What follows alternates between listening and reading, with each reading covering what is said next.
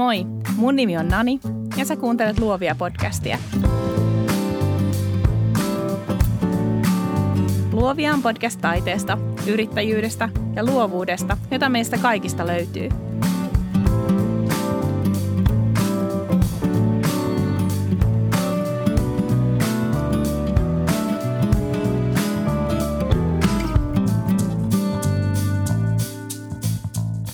Lakimies Herkko Hietasen kanssa istuttiin pehmoisilla Design Factorin sohvilla, siemailtiin cappuccinoa ja turistiin Good Wifeista. Onneksi juttu ei tyssännyt siihen, vaan sai tyhjentäviä vastauksia päivän polttaviin kysymyksiin tekijänoikeuksista. Pitäisikö tehdä kuvaussoppari? Mitä tehdä, kun joku varastaa kuvan omaan käyttöönsä?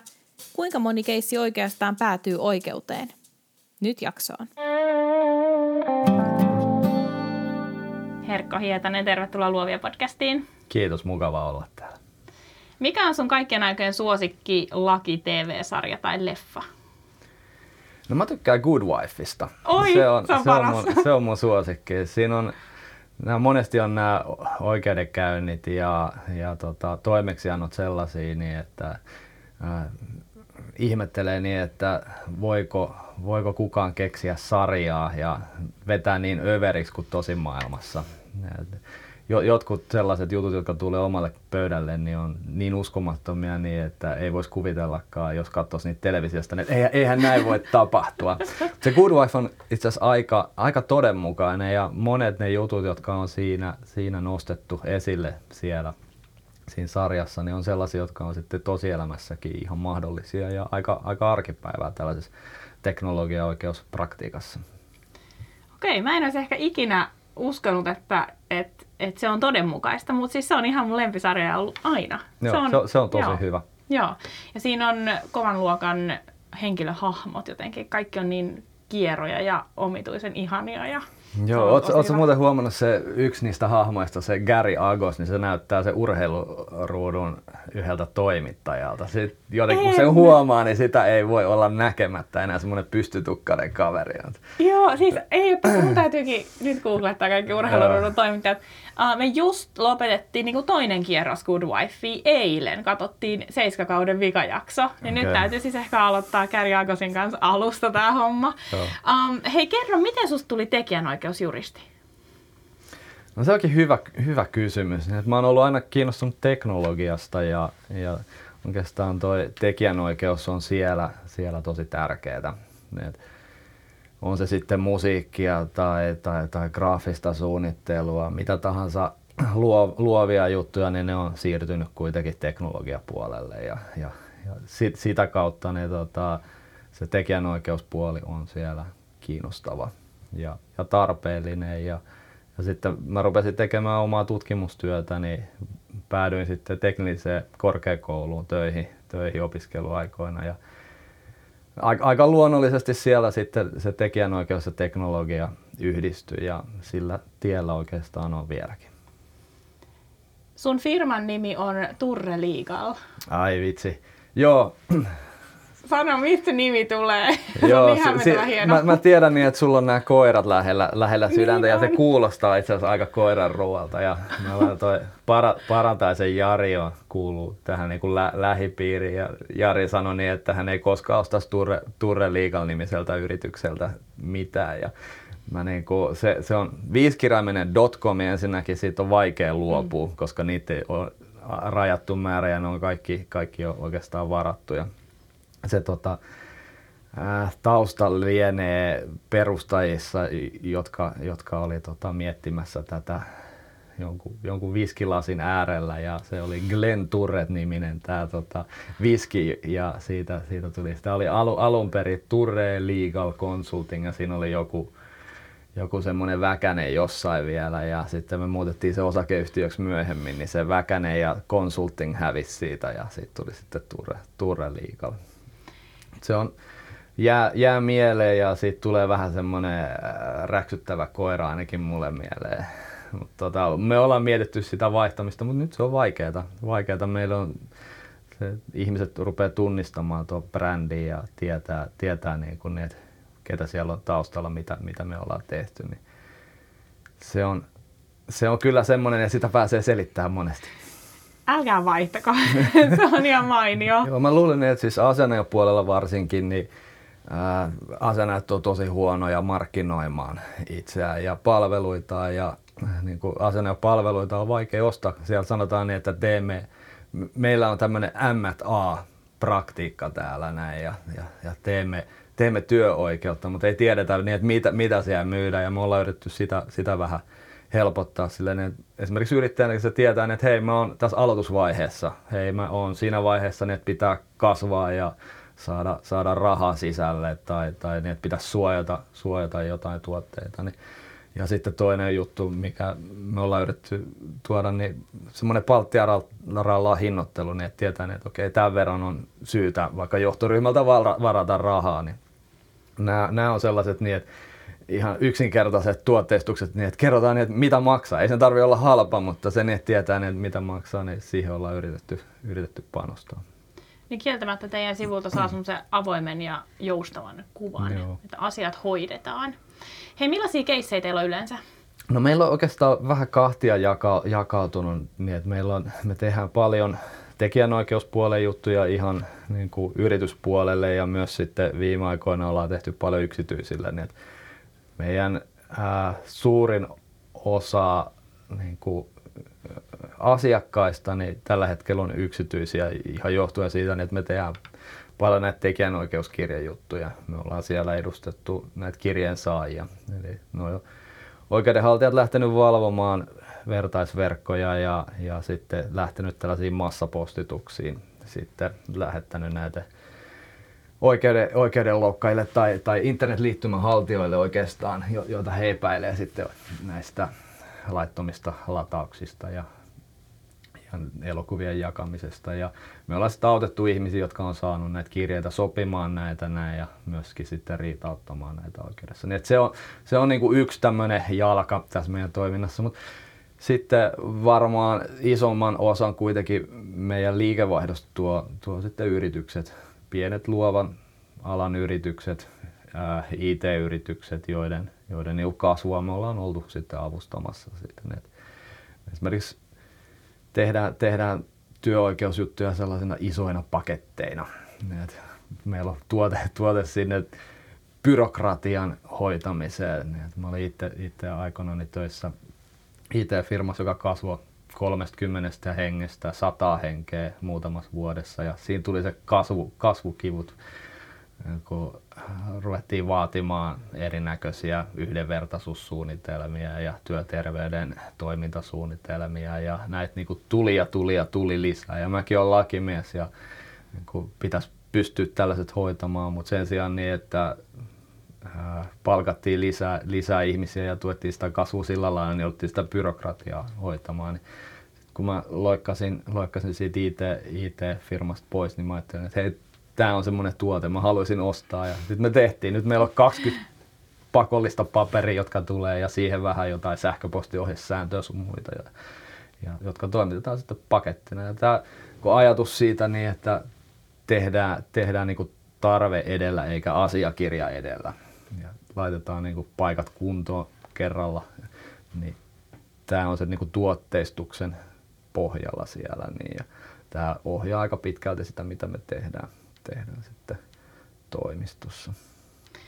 Millainen tilanne sun mielestä Suomessa on tekijänoikeuksien suhteen? Tiedetäänkö niistä tarpeeksi? No aina voi tietää enemmän, mutta mil, miltä se näyttää tällä hetkellä? No se tekijänoikeuden tiedotus on keskittynyt aika pitkälti sitten oikeudenhaltijoille.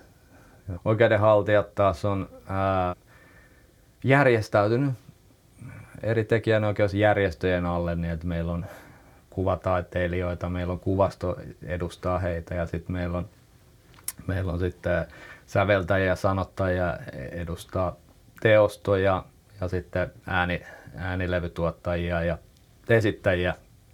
Sitten musiikkipuolella taas Gramex ja, ja he kyllä tiedottavat siitä, mutta he, heidänkin se tiedotus on omalta kannaltaan. Se ei ole ehkä niin kuin tällaisille pienyrittäjille suunnattua, vaan se on niin kuin vähän niin kuin koko tekijänoikeusala on pitkään ollut semmoinen niin, että tai alun perin ollut semmoinen niin kuin teollisuuden haara. Niin, että siellä on ne käyttäjät on olleet ää, suuria media konserneja, ää, lehtitaloja, TV-tuottajia, elokuvatuottajia, jotka on sitten niin teollisesti valmistaneet, valmistaneet sitten, no ehkä se on väärä sana sanoa, teollisesti valmistaneet, mutta kuitenkin ammattimaisesti valmistaneet sitten, sitten tota, tällaisia luovia tuotteita, tuottaneet niitä ja, ja se tiedottaminen on keskittynyt oikeastaan sille porukalle. Ja siellä on niin kuin ollut varaa ostaa sitä osaamista ja ymmärrystä ja siellä on ollut ammattilaisia hoitamassa sitä, sitä ja se on rakentunut sille tämä koko järjestelmä. Ja nyt sitten kun ei tarvita kuin puhelin ja mikrofoni, jotta pystyy tuottamaan, tuottamaan tota radiolähetystä tai, tai tällaista podcastia, niin, niin se lainalaisuudetkin vähän muuttuu siellä niin, että sitten, sitten jokainen joutuu olemaan sen tekijänoikeuden ammattilainen myös siellä. Ja silloin tapahtuu paljon, paljon tota, sitten väärinkäsityksiä siellä ja loukkauksia ja, ja, ja sitten toisaalta sitten taas se tuotanto, vaikka lehtikuva, niin heillä on ollut lisensointikoneisto siihen niin, ja valvontakoneisto siihen, niin että niitä, niitä kuvien oikeuksia sitten noudatetaan ja, ja sitten sen sijaan, kun siihen lehtikuvan sijalle tuleekin yksittäinen valokuvaaja, joka markkinoi omia kuvia verkossa ja myy niitä, niin siellä joutuukin sitten tämä yksittäinen kuvaaja miettimään ne ihan eri, eri tavalla uusiksi ja hoitamaan sen valvonnan. Ja siihen ei ole ihan kauheasti ollut sitä resursseja sitten verkossa, verkossa saatavilla, niin että se on keskittynyt aikaisemmin siihen, siihen niin kuin teolliseen tuottamiseen, tällaiseen ammattimaiseen isojen tahojen ää, tuottamiseen ja isojen tahojen ää, niiden tekijänoikeuksien hyödyntämiseen. Mikä sun käsitys on siitä, että mistä tekijänoikeusrikkomukset yleensä johtuu? Onko se välinpitämättömyyttä vai onko se tietämättömyyttä? Mä luulen niin, että ensimmäinen syy siihen on helppous. Se niin, että mä, mä tein korkeakoulututkimusta siitä, niin että miten ihmiset tekee vaikka PowerPointteja. Niin niinhän se tapahtuu niin, että mennään Google Imageen ja etsitään sieltä valokuvia ja sitten ne laitetaan PowerPointtiin ja se esitetään tuolla Turuilla ja Toreilla ja sitten sitä esitystä ei laiteta jakoon sen takia, koska ajatellaan niin, että hei, ihmiset tietää, ne ymmärtää niin, että hei, mä en saisi ottaa tätä kuvaa tai ainakaan laittaa sitä sitten julkisesti jakoon. Ja tota, sitten sit ne jättää sen jakamatta. Tä, tämmöinen me huomattiin meidän tutkimuksissa siellä. Mutta se on helppoa. Google Imaging kirjoittaa sen kuvan ja etsii sieltä pitkästä listasta. Google indeksoi ne kuvat ja se on helppo sitten liittää eri tarkoituksiin. Kun tämä toimintatapa, tämä helppous yleistyy, niin sitten, sitten se monesti myös johtaa siihen niin, että ihmiset ottaa ne kuvat paitsi omiin esityksinsä, niin sitten ne päätyy blogeihin ja sitten blogeista tulee ammattimaisempia, niin sitten, sitten niitä käytetään kaupallisesti hyödyksi. Niin kyllä mä sanoisin, että ensi, ensisijassa niin se kuvien käytön helppous on johtanut siihen niin, että ja, ja se määrä, mitä käytetään myöskin. Aikaisemmin tavallinen ihminen, niin ei se käyttänyt niin paljon kuvia kuin sähköisessä viestinnässä, niin kuvat on keskeinen osa sitä viestintää. Eikä myöskään nähnyt niin paljon kuvia kuin me nähdään niin. nyt tai videoita. Toisaalta sitten se on myöskin helpompaa valvoa niitä kuvia, niin että ei tarvitse kun laittaa oma valokuva tonne Googlen käänteiskuvahakuun, niin näkee, että missä sitä kuvaa on käytetty ja silloin se paljastuu myöskin se, jos, jos se on laitettu verkkoon jakoon. On se sitten blogissa tai, tai, tai jossain slide niin se, se löytyy se loukkaus sitten tai se, tai se käyttö sieltä myöskin helpommin. Ja jaksomuistiinpanoihin mä voisinkin laittaa linkin, missä muistaakseni Jarkko Sjömanin sellainen, hän on koonnut useita ilmaisia kuvapankkeja – mitä voisit hyödyntää näihin tarkoituksiin? Joo, me ollaan, me ollaan mä törmäsin kanssa siihen ja me ollaan ohjeistettu esimerkiksi meidän oma blogi, kun kirjoitetaan, niin meille on tosi tärkeää, koska me valvotaan myös valokuvaajien oikeuksia, että me käytetään kuvia, jotka on joko, joko meidän itse ottamia tai, tai sitten niihin on antanut se tekijä, tekijä sitten luvan ja just tämän kautta niin me kaivettiin näitä hyviä, hyviä tota, kuva, kuvalähteitä. Ja oma suosikkini on tämä Pablo Bufferin tämmöinen Pablo-palvelu, josta, jossa voi tehdä tota, somepostauksia silleen, että hakee valokuvan, se hakee näistä eri kannoista niitä, niin ja sitten kun on löytynyt sopiva kuva, niin sitten siihen voi kirjoittaa jonkun lyhyen tekstin päälle, eli voi tehdä somepäivityksiä laillisista kuvista. Okei, okay, nerokasta. Mä en oikein tästä kuullut. Laitetaan tosta myös linkki, niin, uh, niin kohta kaikki rupeaa käyttää siitä. No. Hei, um, käytännön vinkkejä. Mitä sulla olisi antaa no etenkin siis luovan alan pienyrittäjille, yksinyrittäjille, kaikille ammattilaisille ennaltaehkäisyyn, tekijänoikeusrikkomusten ennaltaehkäisyyn? Mitä pitäisi ottaa huomioon? No ensinnäkin omien tuotosten selkeä merkitseminen. Se niin, että ne ihmiset, jotka törmää niihin teoksiin, niin tietää niin, että kenen ne on. Se voi olla siellä metadataan upotettuna, ää, siis sit kuvapankeissa, niin se olisi hyvä niin, että se olisi, jos ei se ole kuvan päällä, niin sitten, sitten ainakin kuvan vieressä. Se helpottaa työtä, työtä huomattavasti, jos näistä tarvii lähteä myöhemmin sitten riitelemään. Nyt voi sanoa niin, että täällä tekijä on jakanut omalla verkkosivuillaan esimerkiksi tätä ja on selkeästi ilmoittanut niin, että tähän, tähän kuuluu tekijänoikeus ja, ja niin, että minä olen sen teoksen tekijä, oikeuksien haltija. Silloin se on helppo, helppo lähteä niitä oikeuksia myös valvomaan. Se niin, että tällaisia vesileimojen asettaminen päälle, niin se ehkä tekee niistä vähemmän kiinnostavan. Sitten niitä ei voi suoraan ainakaan sieltä ottaa. Se saattaa olla hyvä, hyvä tapa, jos niitä haluaa esimerkiksi myydä siellä. Sitten meilläkin on asiakkaita, jotka nimenomaan haluaa levittää teoksia ja ottaa valokuvia ja jakaa niitä Wikipediassa vaikkapa. Niin.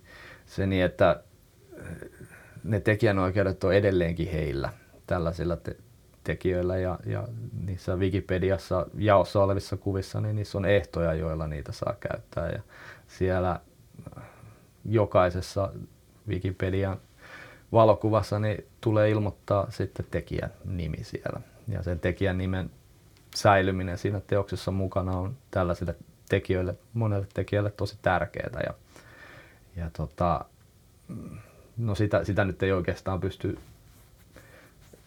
sanotaan näin, että mä, mä oon tosi skeptinen esimerkiksi DRM suhteen tällaisen digitaalisten rajoitusten asettamiseen kanssa, mutta, mutta tota, aina näitä pystytään kiertämään, kiertämään siellä. Niin, että kyllä mä näkisin, että se ensimmäinen asia ennaltaehkäistä näitä on se, niin että laittaa nimensä näkyviin sinne. Puhutaan hetki sopimuksista. Miten sä suosittelet, että yksinyrittäjä lähestyy tätä asiaa? Pitäisikö tehdä sopimus aina työstään? No jos puhutaan valo, valokuvaajista, niin silloin kun otetaan muotokuvia erityisesti, niin tekijäoikeuslaissa niin katsotaan niin, että tämän muotokuvan ottajalle syntyy itse asiassa vahvempi oikeus kuin tavallisen valokuvan ottajalle. Ja jo asiakkaana niin haluaisin sitten selkeyden vuoksi siitä sopimuksen, niin että minkälaiset oikeudet siihen siirtyy sitten. Me käytetään, me käytetään mustavalkoisen palveluita meidän lakimiesten valokuvaamiseen ja siellä ollaan sitten sovittu selkeästi siitä, niin että, hei, niin, että me saadaan käyttää. Me, me, se tarkoitus, mihin se valokuva otetaan, niin me ollaan kerrottu se kuvaajalle, että me halutaan laittaa nämä verkkoon ja me halutaan antaa nämä meidän työntekijöille myös, kun he lähtee pois meidän firmasta, niin käyttöön. Se on vähän niin kuin työsuhde-etu myöskin siellä. Ja tota, me halutaan myöskin antaa sitten pressille, jos ei ne pääse kuvaamaan meitä, niin oikeus, oikeus käyttää niitä. Ja kun nämä yhteiset pelisäännöt on sovittu, niin siitä ei tule myöhemmin ongelmia. ongelmia. Mutta toisaalta sitten esimerkiksi meidän valokuvaaja saa käyttää niitä sitten omalla verkkosivulla, jos tulee hauskoja kuvia. Ja me toivotaan myöskin niin, että tulee niin hauskoja kuvia niistä persoonallisia niin, että se valokuvaaja on ylpeä niistä ja voi käyttää, jolloin, jolloin myös hän saa oikeuden siihen takaisinpäin. Ja tämä on semmoinen asia, josta, josta kannattaa myöskin sopia, koska jos yrittäjä luovuttaa ne kaikki oikeudet sitten, sitten sille tilaajalle, niin, niin tä, tämmöinen estyy. Mutta mut joo, kyllä kannattaa sopia, vaikka, vaikka se olisi hyvinkin yksinkertainen ja monesti esimerkiksi sähköpostikin riittää jo siihen niin, että sitten kannattaa miettiä niin, että tämä on meidän toimintatapa ja, ja toivottavasti hyväksytään ja Sitten jos se on asetettu sähköpostissa kerran ja ää, tilaaja ei siihen joko vastaa tai sano, että joo, hyvä tehdään, niin silloin siitä syntyy sopimus. Sen ei sen monimutkaisempi tarvi olla. Kuinka tarkasti tuommoinen soppari pitäisi kirjoittaa ja mitkä on ne asiat, mitä siinä nyt sitten pitäisi olla, esimerkiksi näiden kaupallisten käyttöoikeuksien suhteen. Mutta mitä, kuinka tarkka sen kannattaa olla? Oikeastaan riippuu siitä käyttötarkoituksesta, mitä varten sitä tehdään. Niin jos tehdään tällaisia henkilökuvia, niin ei tällaisille ole oikeastaan muuta käyttöä kuin sit sille henkilölle itselleen ja hänen tota, käyttönsä. Niin todennäköisesti valokuvaaja haluaa aika laajat oikeudet luovuttaa pois tai on valmis luovuttamaan ne pois. Mutta sitten jos lähdetään mainoskuvauksiin, niin monesti on siellä, siellä rakennetaan ne setit. Siellä on, siellä on malli, jonka oikeuksia pitää sitten kunnioittaa, mallille maksetaan ja siellä on sitten ne kuvausjärjestelyt, se valaiseminen ja lavastaminen siellä, niin, niin siellä saattaa olla niin, että siellä on sen kuvaajan lisäksi muitakin luovan työntekijöitä, joille saattaa syntyä oikeuksia. Niin tällaisissa tilanteissa niin se on hyvä, hyvä dokumentoida silleen, niin, että ne oikeudet siirtyy sitten joko sille kuvaajalle tai, tai jos on isompi tuotanto, niin sille tuottajalle sinne, niin, jotta niin kuin pystytään asiakkaaseen päin ää, tekemään sopimuksia asiakkaan kanssa ja pitämään huoli niin, että asiakas saa sitten tarvittavat oikeudet. No sitten tietysti siihen vaikuttaa niin, että jos tehdään vaikkapa kampanja, mainoskampanja Suomeen, niin se on eri hintainen kuin se niin, että se tehdään sitten Eurooppaan tai maailmanlaajuisesti. Niin, niin tota, silloin, silloin tällaisista niin kuin alueellisesta laajuudesta on syytä sopia. Sitten ajallinen myöskin. Nämä, nämä on kaikki sellaisia, ei nämä ole silleen raket, rakettitiedettä sitten, mutta nämä on hyvä, hyvä niin kuin miettiä etukäteen, joko katsoa sitten mallisopimuksia aikaisemmista töistä ja listata mahdollisimman tarkasti. Että niin kuin monesti sopimuksissa se kaikista tärkein asia ei ole ne oikeuspaikkasäännökset ja muut tällaiset boilerplateit, tällaiset vakiolausekkeet, mitä sinne tulee, vaan se osapuolten tahto, tarkoitus, mikä takia sopimusta lähdetään tekemään. Ja, ja se niin, että se avataan, kerrotaan avoimesti, että hei, niin, tämä kuvaus tehdään tätä tarkoitusta varten ja, ja sitten siellä voi olla niin, että luovutetaan mahdollisimman laajasti oikeudet tai sitten se voi olla toisinpäin, niin että, niin että ainoastaan tätä tarkoitusta varten tätä kuvaa saa käyttää. Ja tota, se on sitten neuvotteluasemasta kiinni vaan, että miten se, miten se homma hoidetaan, hoidetaan sopimuksen osalta. Eli jos nyt ajatellaan vaikka lehtijulkaisua, niin jos mä oon myynyt mun kuvan johonkin lehteen ja sitten mä oon laittanut sähköpostissa, että myönnän tähän kuvaan kertajulkaisuoikeuden, niin onko mä tehnyt oikein? Joo, kyllä. Se, yes. se, se, monet, monesti siis ei näillä sopimuksilla vaadita mitään erityistä muotoa. Se niin, että ne on aina parempi olla kirjallisena ja sähköpostihan on niin, kirjallinen aivan. jo.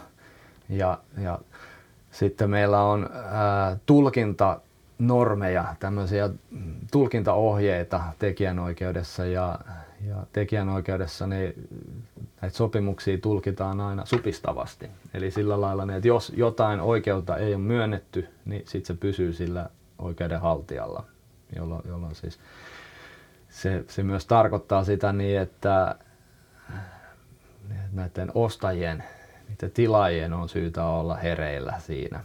Et jos, jos jotain oikeutta heille ei ole myönnetty, niin se, se tarkoittaa sitä niin, että se, se sitten säilyy sillä tekijällä. Ja sen, sen takia on monesti sitten sen tilaajan etu mahdollisimman laajasti. Tietysti se, se näkyy siinä niin, että tilaajat rupeaa vaatimaan kaikkia oikeuksia ja silloin monesti voi sanoa, että no kaikki oikeudet maksaa huomattavasti enemmän, niin että ja, ja, ja tota, se on helpompi sanoa aina niin, että vaadimme kaikki oikeudet, mutta aina, aina se ei ole järkevää myöskään, myöskään sitten ostajalle. Tämä on sellainen tietyllä tavalla tähän liittyen myös se, että minkä takia digitaalinen asia maksaa, niin on ainakin kuluttajapuolella välillä vaikea asia. Että minkä takia vaikka digitaalinen tiedosto maksaa enemmän kuin yksi Niin, eihän se maksa sulle mitään, sä painat niin. vaan sitä nappia ja se tulee sieltä. Nimenomaan. Niin, niin tämä on ainakin siis, ainakin semmoinen, mihin jatkuvasti niin tietyin väliin vähintään kerran vuodessa törmää ja sitten siitä on tämmöinen puhe jo kehittynyt, että jos kerron, että tämä on rajat, rajaton määrä kopioita ja näin pois. Niin, se, se on niin kuin hyvä, hyvä kysymys, niin että onko se sitten rajaton määrä kopioita, saako se pelkästään se digitaalisen tiedoston, se tilaaja, vaan saa, saako se oikeuden esimerkiksi valmistaa siitä paperikopioita, saako se oikeuden laittaa se verkkosivulle ja saattaa se yleisön saataville. Nämä on kaikki eri asioita. Niin, se digitaalinen kopio, kun se luovutetaan, yksi kappale siitä digitaalisesta kopiosta, se tietysti mahdollistaa tämän kaiken. Mutta se niin, että jos ei sitten ole sopimuksesta sovittu, siitä niin, että se tilaaja, se ostaja saa oikeuden myös laittaa sitä verkkoon. Oikeuden antaa esimerkiksi alilisenssejä, joka tarkoittaa sitä niin, että jos joku löytää vaikka hääkuvan verkosta, ja, niin saako sen laittaa sitten lehteen. Et saako se hääkuvan kohde, joka on ostanut ne oikeudet laittaa se verkkoon, niin saako se myöntää sitten lehdelle oikeuden ottaa sitä. Ja tästähän nousi halo, halo Kyllä. sosiaalisessa mediassa. Kyllä. Jenna Lehtonen, joka oli myös äh, muistaakseni nelosjakson vieraana, niin piti kiinni oikeuksistaan. Joo. Kyllä. Um, hei, vielä yksi semmoinen uh, detaljikysymys, tai itse asiassa tärkeä kysymys, mutta liittyen alaikäisiin. Eli jos niin kun moni kuuntelijoista on kuvaa vauvoja tai perheitä, niin riittääkö se lupa, että uh, vanhempi huoltaja allekirjoittaa kuvaussopimuksen vai pitääkö olla erikseen mallisopimus? Ää, yleensä kannattaa olla siinä kuvaussopimuksessa niin myös mallit katettuna siitä niin, että nä- näitähän on noussut no, Okei, okay, mä vastaan ensin. Mennään tuohon malliin sitten seuraavaksi.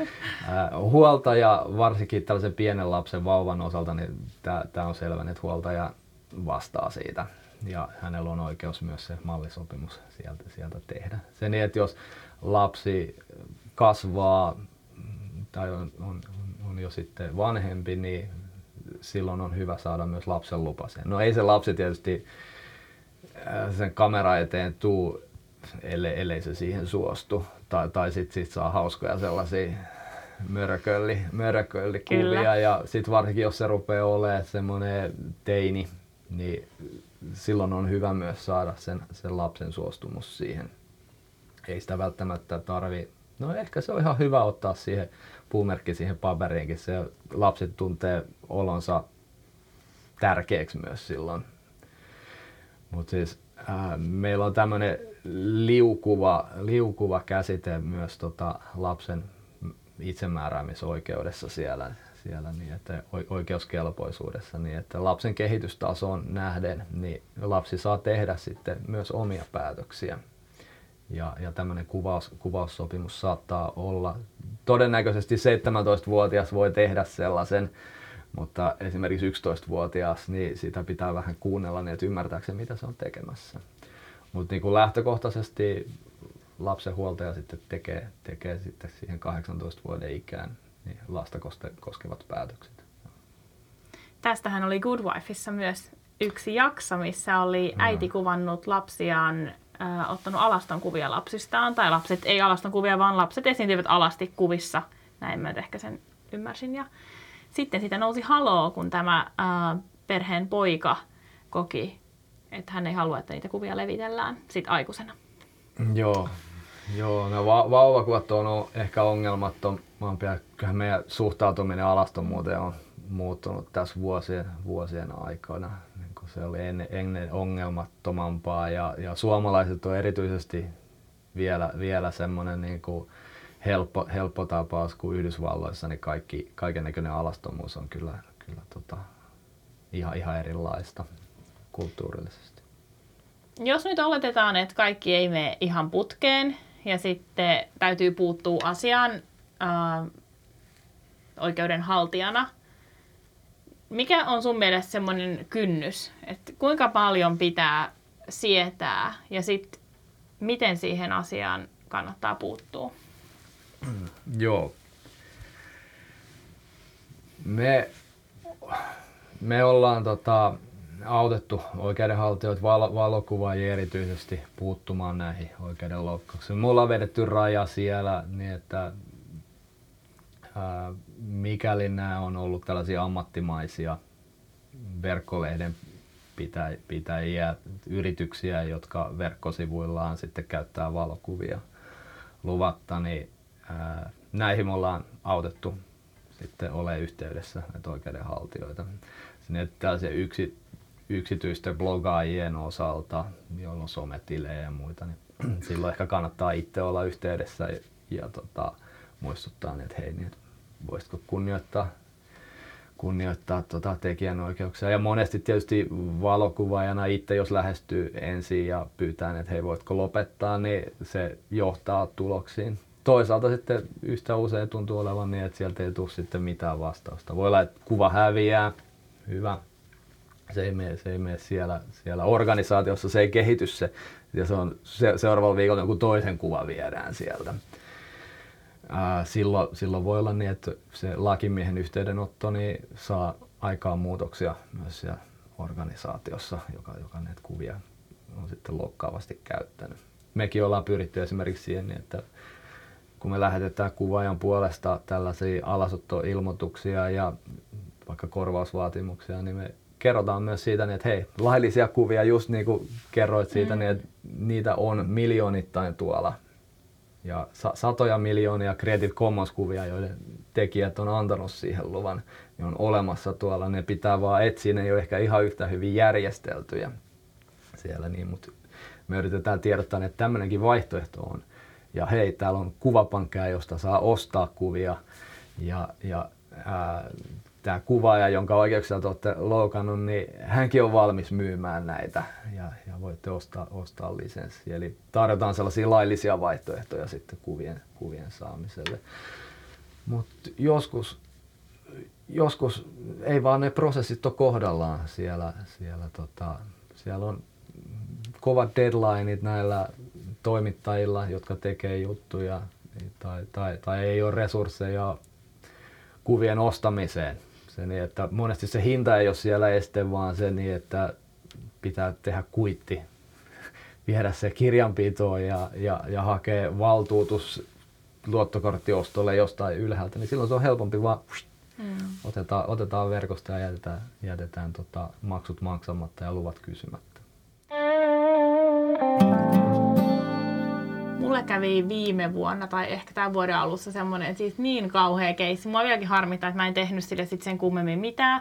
Mutta MV-lehti, tämä Aa, aikamme virstan pylväs, tai miskä sitä kutsutaan, mä tosi huono sanonnoissa, niin se oli julkaissut kuvia, mun ottamia kuvia mun asiakkaastani.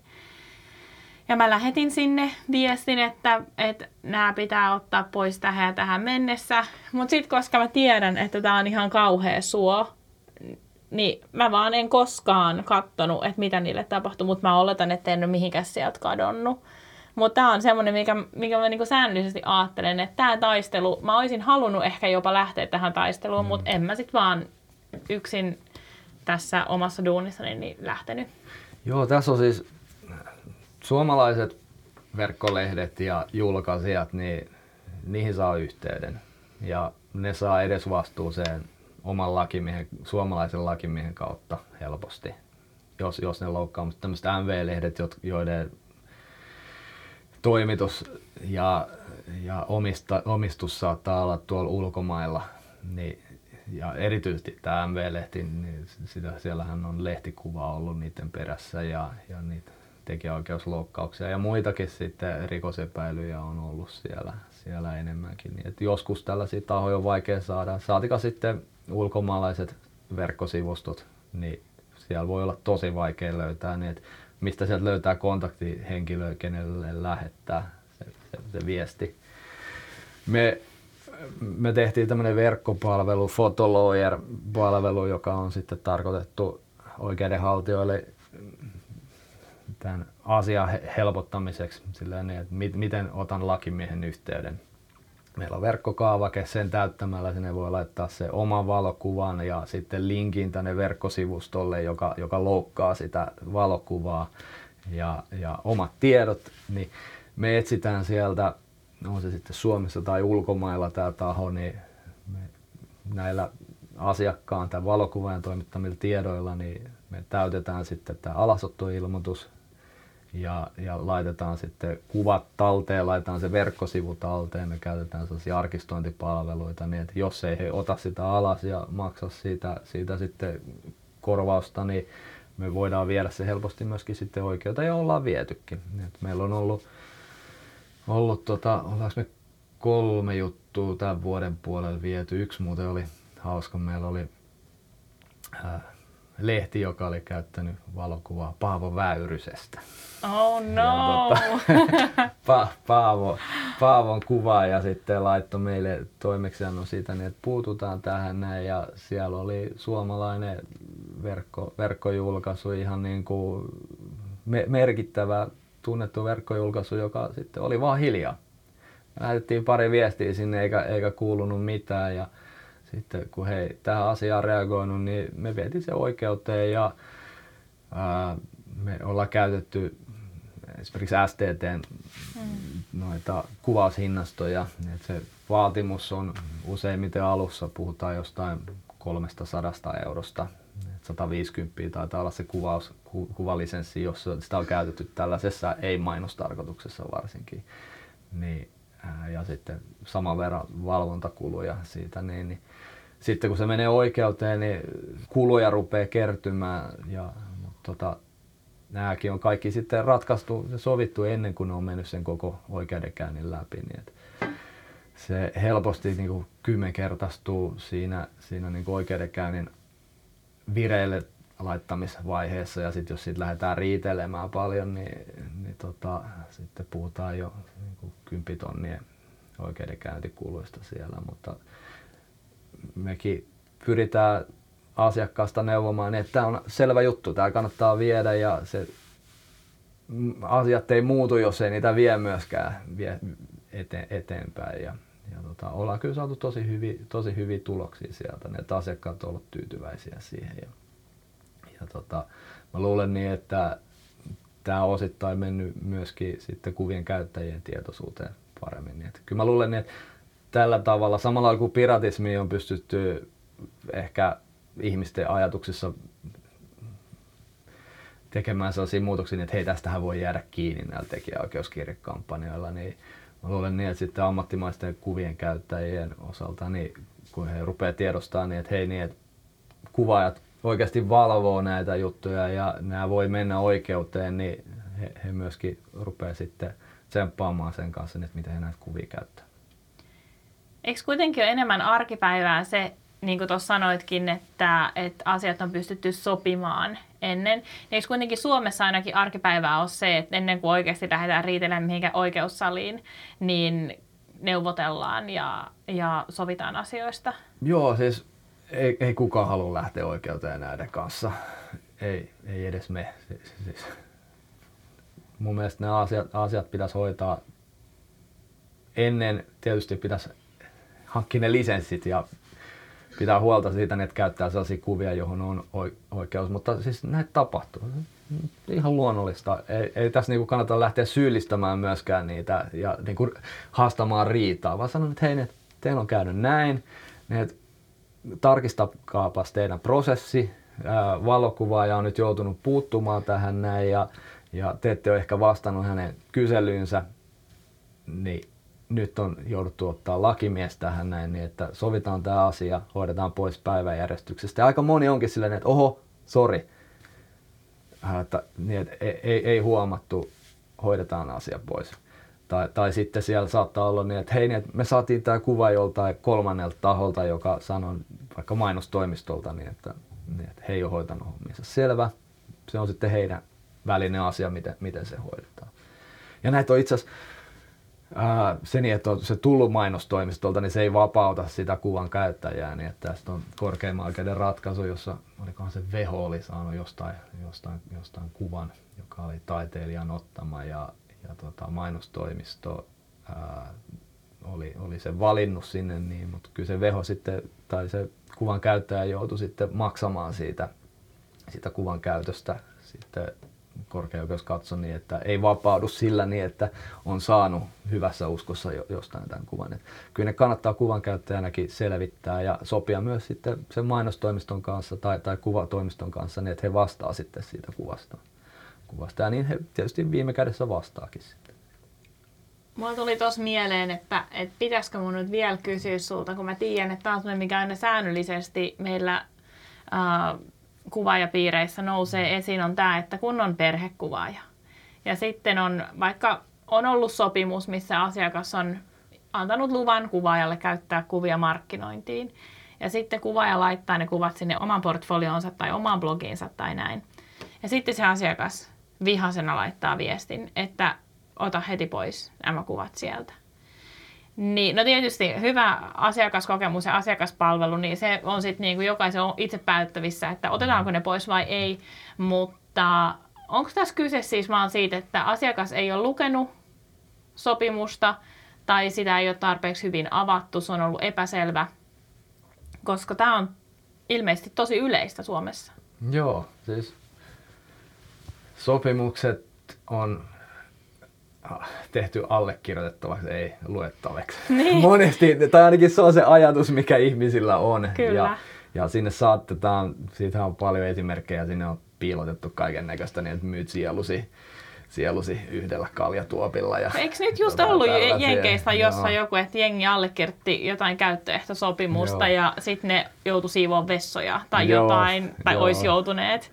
Et. Joo, ei, ei, ei ihmiset lue, en mäkään kaikkia sopimuksia lue, vaikka Apple, Applella kun tulee uusi ohjelmistolisenssi, niin siinä sanotaan, että hyväksyn sopimus, siinä on se ensimmäinen sivu ja sitten siinä on sivu 1 kautta 42, niin en ole ikinä päässyt sitä ekaa sivua pitemmälle kyllä siitä. Ja aika moni sitten noissa valokuvausjutuissa niin tilaaja niin jättää, jättää ne lukematta. Siihen tietysti voi vaikuttaa omalla markkinoinnilla, se niin, että verkkosivuilla kerrotaan niin, että tämä on toimitettavat ja se niin, että niitä ei piiloteta siihen kaksi-kolme sivua pitkään sopimukseen. Öö, meillä lakimiehillä on myöskin hirveästi parannettavaa siinä, niin että nyt puhutaan tällaisesta legal designista, niin että millä tavalla tuodaan näkyviin designin keinoin niitä pääkohtia siellä. Me ollaan esimerkiksi meidän tietosuojaselosteita lähdetty visualisoimaan. Sitten vaikka tämä aikaisemmin to, puhuin tästä Creative Commons-lisensseistä, niin heillä on niin kuin kolme eri ää, lisenssiversiota. Heillä on tämä pitkä lakimiesten luettavaksi tarkoitettu oleva lisenssi. Sitten on tiivistelmä siinä, jos on ne pääkohdat, jos kerrotaan, että hei, se nimi pitää mainita, linkki tähän lisenssiin pitää säilyttää. Ja sitten on konekielinen lisenssi vielä, joka sitten ää, sisältää ne kaikki tiedot silleen niin, että niitä voidaan koneellisesti käsitellä. Esimerkiksi remixata vaikka musiikkia silleen, että otetaan palasia ja se remixaus ohjelmisto ymmärtää niin, että hei, niin, että teenpä siihen loppuun kreditit, niin että tähän kuuluu tällaisia tekijöitä. Aivan ihmeellistä. Joo. Ah. Okay. Tälle designin keinoin voidaan, voidaan sitä helpottaa, niin että ihmiset ymmärtää, mistä on, mistä on kyse. No, ei ehkä tällaiseen referenssioikeuteen, ja sitten tietysti on korostettu henkilökohtainen, niin että jos siellä on perhekuvia, niin silloin jos se asiakas sanoo, niin että otan ne alas, niin silloin ne on ehkä parempi, parempi ottaa, ottaa alas, vaikka siitä olisi muuta sovittu. Koska... Kyllä, koska asiakaskokemus. Niin, mm. joo. Um, musta tuntuu, että mä oon pikkasen niin nyt good wifeissa, koska sä puhut okay. tällaisia niin lakitermejä. Ah, Siinä on ihan wow, yes, referenssioikeus, never heard. Mutta tota, tämä on tosi mahtavaa. Kerro vielä, mikä on referenssioikeus? Referenssioikeus on siis ää, oikeus käyttää asiakkaan ää, tietoja. On ne sitten se niin, että tämä asiakas on ostanut meiltä palveluita tai, tai, tai sitten niin, että näytetään ne palvelut. Tässä tapauksessa se valokuva, oikeus käyttää sitä valokuvaa siellä.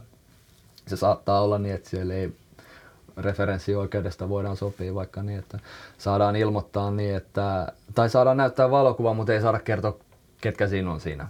Tai, tai sitten se voi olla niin, että nimenomaan pitää olla näin, että paitsi että siinä on oikeus käyttää sitä valokuvaa, niin pitää ilmoittaa, kenestä se on otettu, se, se kuva, kuva otettu siellä. Niin. Mutta tota, nämä on sellaisia asioita, jotka on hyvä, hyvä sopia niin, että, että valokuvaajalla varsinkin niin se oman työn jäljen arvioiminen, niin se tapahtuu niillä aikaisemmilla töillä ja se on tosi tärkeä juttu pystyä näyttämään niin, että minkälaista jälkeä on aikaisemmin tuottanut, koska takuuta siitä niin, että minkälainen siitä tulevasta tilaustyöstä tulee, niin ei ole muuta kuin se niin, että aikaisemmin on onnistunut. Niin ja sitten kun sellainen, tai no markkinointibudjetti on monesti nolla euroa suunnilleen, niin se aiempien töiden näyttäminen on monille sitten kuitenkin se melkein ainoa keino. Joo.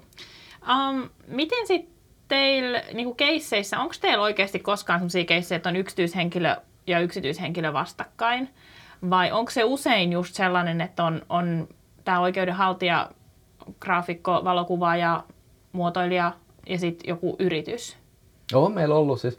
Meillä on ollut semmoinen, muistelen juttua jokunen vuosi sitten, jossa, jossa se valokuvan kohde oli sitten ottanut herneen nenään, kun joku oli kritisoinut häntä blogissa ja käyttänyt hänen valokuvaa siellä. Ja sitten tämä eskaloitu, sitten ei saatu neuvoteltua tulosta. Tämä oli tämmöinen niin kuin näkyvä henkilö, niin kuin, ei nyt aalista julkis, mutta, Mut mutta tämmöinen tunnettu henkilö. Ja tämä, me edustettiin siellä tätä henkilöä, joka oli sitten kritisoinut sitä, sitä sitten omassa blogissaan. Ja sitten tämä eteni oikeuteen asti ja siellä sitten jouduttiin miettimään niin, että oliko tämän kuva, kuvan kohteella oikeus esittää esimerkiksi tekijänoikeuteen liittyviä vaatimuksia, koska tämä oli otettu valokuvastudiossa ja tämä oli tämmöinen muotokuva ja lähtökohtaisesti niin tälle oli siirtynyt tälle kuva, kuvan kohteelle ainoastaan oikeus käyttää sitä valokuvaa,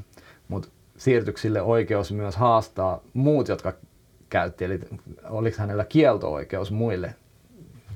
Ja tota, no se, se kyllä sovittiin en, ennen kuin tähän pää, päädy, päädyttiin, onneksi, onneksi. mutta tota, kyllä myös yksityishenkilöiden väliset riidat niin on mahdollisia, mm. mutta kyllähän nämä pääsääntöisesti on sellaisia, jotka niin kuin oikeuteen asti päätyy, jossa, jossa niin kuin on jotain taloudellista intressiä ja, ja kyllä nämä oikeudenkäynnit tässä on sen verran arvokkaita, niin että niin tekijäoikeusjuristin hinnat, niin 2500 ei taida riittää nykyään, nykyään niin kuin tuntihinnat, niin, ja oikeudenkäynnin valmistelussa niin menee aikaa ja tupakkaa niin sanotusti. Niin, niin tota, ei ihan pienistä jutuista kannata. Tietysti monesti on sitten kanssa niin, että on periaatteen kysymyksiä. Periaatteen kysymyksiä sitten niin, että häiritsee, häiritsee niin paljon niin, että halutaan viedä ja haetaan sitä linjaa, niin että onko tämä oikein. Mutta ei valo, valokuva osalta, niin meillä ei näitä riitoja, riitoja ole kovin paljon ollut verrattuna sitten musiikkiin ja, musiikkiin ja elokuviin. Niin aivan varmasti se on niin jotenkin selkeä, selkeämpi kenttä ehkä tuolla osalla. Miten nämä yleensä päättyy? Voittaako useammin taiteilija tai niin oikeudenhaltija kuin se vastapuoli? No, Onko mitään sellaista? Joo. Selvää. Ky- kyllähän niin kuin tekijänoikeus on aika vahva oikeus kieltä ja varsinkin jos siellä on niin kuin yksi yhteen kopioitu val- valokuva osalta, niin se nyt on useimmiten aika selvää. Pystytään näyttää se niin, että jos on imitoitu, otettu samankaltaisia kuvia, niin, niin silloin, silloin se onkin vaikeampi asia, koska sitä, niin kuin, sitä kompositioa, värejä, mallia, aihetta, niin sitä ei suojata. Ja jos, jos se on niin kuin otettu vaan, tehty sama aihe, mutta tehty se uudelleen, otettu kuva, kuva niin, kuin, niin silloin, silloin todennäköisesti se taiteilija ei saa sitä suojaa, jos se vie oikeuteen, niin hä- häviää sen. Mutta kyllä tällaiset yksi yhteen kopiot, kopiointi, niin kyllä ne on aika, aika läpihuutojuttuja yleensä, yleensä ollut. Niin sen takia ne sitten siinä vaiheessa yleensä kun mennään oikeuteen, niin se loukkaajakin hankkii lakimiehen ja se lakimies takoo sitten järkeä päähän sille, sille loukkaajalle ja sen takia ne sovitaan siitä, niin että niitä ei kannata niin kuin oikeu, oikeuteen sitten viedä. Mutta sitten jos on tällaisia epäselvempiä tilanteita, niin, niin sitten sit niitä on lähetty hakemaan sitten oikeuden, oikeuden päätöstä. Ja kyllä ne aika usein on mennyt sitten se tekijän hyväksi ne päätökset sitten. Jos nyt kuitenkin käy silleen, että, joku kuuntelija jossain vaiheessa kokee, että tarvii ottaa yhteyttä tekijänoikeusjuristiin, niin miten se käytännössä, mikä se prosessi on? Miten mm. suhun otetaan yhteyttä? No, ennen yhteydenottoa niin dokumentoisin sen asian. Näin on käynyt, tässä on valokuva, tässä on loukattu valokuva, tässä on se, missä, missä se on käytetty se loukkauspaikka, otetaan kuvat ja otetaan, jos ne on printtimateriaali, niin ne on valmiina sitten olemassa. Sitten semmoinen ihan A4 kylmäpäinen, aika, usein tietysti tekijät, niin ne ottaa, ottaa lämpöä sitten, kun ne huomaa ja siihen tulee henkilökohtaista, henkilökohtaista kiukkua ja niin kuin, asia on vaikea neutraalisti sitten käsitellä, mutta semmoinen askel taaksepäin ja A4 mittainen selostus siitä, niin että näin on käynyt ja tällaisia viestejä ehkä on vaihdettu ja tämmöiset sopimukset on siitä. Ja se auttaa jo hirveästi. Vähän sama, ihan sama mitä työtä tilaa, niin se niin, että on hyvät speksit olemassa. Haluaisin tällaista. Toivoisin miljoona euroa korvauksia. No ei, ei tule ei tapahtumaan. Ja sitten semmoinen oma mietintä ehkä, niin että mikä olisi se toivottu lopputulos. Niin että onko se niin, että, että se loukkaaja lopettaa sen, onko se niin, että loukkaaja ostaa vaikka lisenssin siihen tai tota, maksaa hyvityksen siitä? Tai, tai tekee vaikka muumi jutussa, niin kumpikin osapuoli teki lahjoituksen setalle näissä parodiamuumeissa – niin se, sekin voi olla, niin että on, onko tämä niinku, haluanko siitä rahaa, haluanko kostoa, se ei ole ikinä hyvä, hy, hyvä, hyvä näissä hen, henkilökohtaisesti, kun lähtee viemään näitä asioita. Ää, haluanko anteeksi pyynnön, sitä ei oikeudessa tuomita. Se, silloin se on ehkä neuvottelukysymys siellä. Halu, haluan, haluanko rahaa siitä. Niin täl, tällaisia asioita itselle kirjoittaminen sille lakimiehelle sitten kirjoittaminen, että hei, näin on tapahtunut. Tämä on tämänhetkinen tilanne ja tähän lopputulokseen olisin, olisin tyytyväinen, haluaisin päästä. Niin sitten lakimies auttaa haarukoimaan, että onko tässä juttua, kannattaako tämä, voiko tämä viedä mm, Saksen sopimuksen niin kuin neuvottelemalla se anteeksi pyynnön ehkä sieltä, ää, minkä suuruiset kustannukset siitä tulee ja, ja tota, jos tämä asia ei neuvotteluteitse etene, niin onko se sitten, onko siinä mahdollisuutta viedä se sitten oikeuteen ja mitä se maksaa. Et niin kuin hyvä lakimies osaa kertoa senkin, niin että okei, tämän verran tästä tulee kustannuksia, tämän verran on aikaisemmin maksanut ja todennäköisesti voitat, todennäköisesti häviät tämän. Ja yllättävän moni, moni myös ihminen, joka on vienyt juttusa oikeuteen, niin ei ne välitä voittaako ne, häviääkö ne. Lakimies voi sanoa, että 30 prosentin todennäköisyydellä niin voitat tämän jutun. Ei niitä kiinnosta. Sitten kun on henkilökohtainen ja periaatteen kysymys, niin sitten voi viedä sen eteenpäin. Mutta kyllä mä lähtisin kuuntelemaan siinä vaiheessa myös sitä lakimiestä ja miettiin. Tämä, jos lähdetään oikeuteen. Tietysti lakimies, se, sen, että ensimmäisen kerran on yhteydessä lakimiehen, se ei tarkoita niin, että sitoutuu vuosien oikeustaisteluun, vaan askel kerrallaan mietitään, että hei, tässä on, lakimies kertoo, että tässä on vaihtoehto. Tässä on suositus. Näin kannattaisi ehkä tehdä. Eli saa konsultoida. Niin, hmm. joo. Joo. Mutta sitten taas, taas niin. joo, sitten ehkä, ehkä tos, tossakin niin, että tota, sitten kannattaa varautua myös niin, että jos se lakimies tutustuu siihen, siihen juttuun ja antaa siitä jonkun lausunnon, niin jos se lausuntokin, niin jos, jos haluaa niin, että te, tehdään työtä ja annetaan se ammattimainen lausunto, niin kyllä se, se, siihen, sekin maksaa jo siinä vaiheessa. Et kannattaa kysyä sitten lakimieheltä, mitäs, mitäs maksaisi tämmöinen ensiaskeleiden arvion tekeminen tästä näin. Ja, ja tota, se niin, että puhelimessa sanon, että kuulostaa, kuulostaa ihan hyvältä jutulta, niin se, se tuskin maksaa kenelläkään lakimiehellä mitään. Mutta sitten jos lähdetään kaivamaan oikeuskirjallisuutta, jos lähdetään kaivamaan sitä juttua, ehkä otetaan yhteyttä vastapuoleen, niin, niin sitten on hyvä myös valmistautua siihen niin, että, niin, että sitten jotain, jotain joutuu maksamaan. Tosi hyvä lisäys. Hmm. Mikä olisi hyvä tapa tutustua tekijänoikeuksiin? Onko sinulla jotain semmoista saittia tai jotain sellaista heittää kirjaa? Mm. No me ollaan, me ollaan itse kirjoitettu, meidän, meidän saitilla on paljon, me muun muassa tehtiin parodiaa koskevia, koskevat verkkosivut ja sitten me ollaan tatuoinnista tehty ää, omat tekijänoikeussivunsa meidän, meidän verkkoon sitten ää, sellaisia oikeasti kattavia sivuja. No, tekijänoikeusjärjestöillä on, on jonkun, jonkun verran noita, noita verkkosivuja, mutta oikeastaan neutraalia sivustoa on vaikea, vaikea kyllä, kyllä nimetä. Tekijänoikeuslainsäädäntö sinänsä, tekijänoikeuslaki, niin se on aika vaikea lähestyä. Siinä on tietyt perusperiaatteet, jo ensimmäiset kymmenen pykälää luettua, niin saa, saa käsityksen, mistä on, mistä on kyse.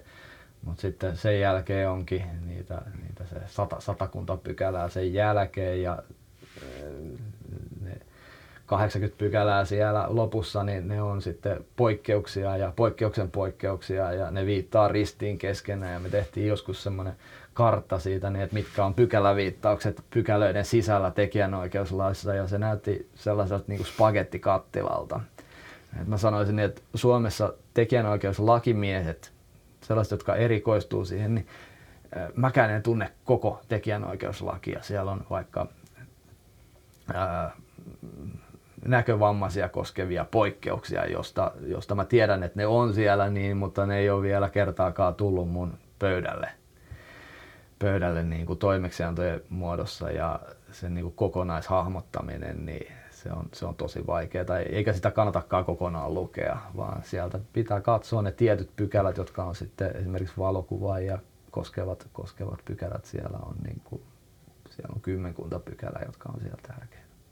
Teidän sivuilla oli tosiaan on ainakin blogi, jossa oli esimerkkitapauksia. Se oli ihan mielenkiintoinen. Ja sitten oli just näistä tekijänoikeuskirjeistä oli se video. Niin Joo. Kyllä teidän sivuilta löytyy Joo. paljon infoa. No ja sitten tota, valokuvaajille niin voisin suositella, pitäisi pitäis varmaan kaivaa, kaivaa esille se, mutta Finfoto on tehnyt siitä. Finfotol on aika hyvät. Joo. Siellä on ainakin vastuulausekkeita ja käyttösopimusta tai jotain tällaista. Joo, ja mun mielestä niillä oli semmoinen tekijänoikeusopaskin tai, tai Joo. Se, semmoinen, se, se vaikutti ihan asialliselta. Joo. Mä laitan linkin sinnekin Joo. jaksomuistiinpanoihin.